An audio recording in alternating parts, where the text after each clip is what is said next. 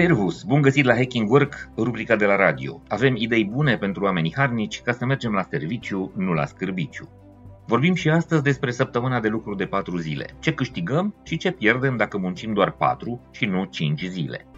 Până în 1926, săptămâna de lucru a unui american de rând era de 6 zile a câte minim 8 ore, deși deseori oamenii munceau chiar 10 sau 12 ore în fiecare zi, iar mulți dintre ei erau chiar minori. Iar sistemul acesta de lucru era valabil nu doar în America, ci în cam toate țările care descoperiseră mașinăriile și industria. În 1926, Henry Ford, faimosul industriaș creator de automobile, a decis să reducă programul muncitorilor săi la doar 5 zile, cu un total de 44 de ore de lucru, redus mai apoi la doar 40 de ore săptămânal. Simultan, Ford a și mărit salariile oamenilor, spunând că muncitorii care vor avea o zi în plus de odihnă și mai mulți bani în buzunar vor fi mai motivați, mai productivi și vor putea strânge economii cu care să își poată cumpăra la un moment dat chiar propriile automobile. Ideea lui Ford a părut la acel moment pentru foarte mulți o utopie, dar s-a dovedit apoi că este o idee bună și profitabilă și a fost adoptată și de competitorii lui Ford, devenind ulterior chiar lege în multe țări din lume. Ce a câștigat Ford cu reducerea programului de lucru și păstrarea sau chiar mărirea salariilor angajaților săi? Exact ce spun și astăzi că văd ca beneficii firmele care trec la săptămâna de 4 zile. Oameni mai loiali, mai motivați, mai atenți și implicați în munca lor, mai preocupați de profitabilitatea firmei, mai multă calitate și eficiență, mai multă satisfacție a clienților, mai puține absențe nemotivate, mai puține zile de concediu medical și costuri cu asigurările sociale și aproape deloc demisii, ceea ce înseamnă economii la bugetul de recrutare, selecție și training.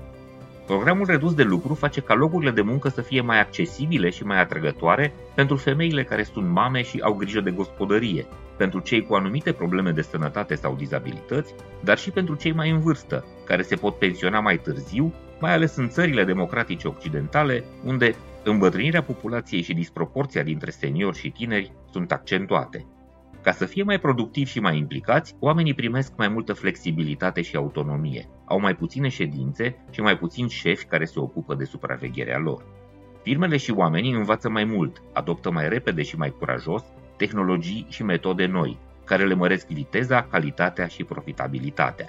Cresc încrederea, comunicarea, creativitatea, sentimentul apartenenței la echipă și disponibilitatea de a genera idei inovatoare. Cine are de pierdut din adoptarea acestei idei? Cu siguranță, cei pentru care cantitatea de ore petrecute sub supraveghere la serviciu este mult mai importantă decât calitatea muncii prestate. Șefii autoritari, obsedații de control și dictatorii sunt îngroziți de această idee. Dar de pierdut au și cei care aplică această idee în organizații cu culturi nu tocmai sănătoase, unde oamenii nu vor înțelege că trebuie să fie mai eficienți și mai productivi și abia așteaptă, de fapt, doar să îi joace o festă angajatorului, fără a pricepe că dacă afacerea va merge rău, și lor le va merge mai rău. Săptămâna de patru zile este o idee din care trebuie să câștige și angajații și angajatorii. Altfel, nu funcționează, rămâne doar o himeră. Cam atât pentru astăzi. Sunt Doru Șupeală și îți mulțumesc că urmărești Hacking Work la radio, dar și online cu podcast, newsletter și articole pe blog. Să ne reauzim sănătoși, voioși și mintoși. Te rog.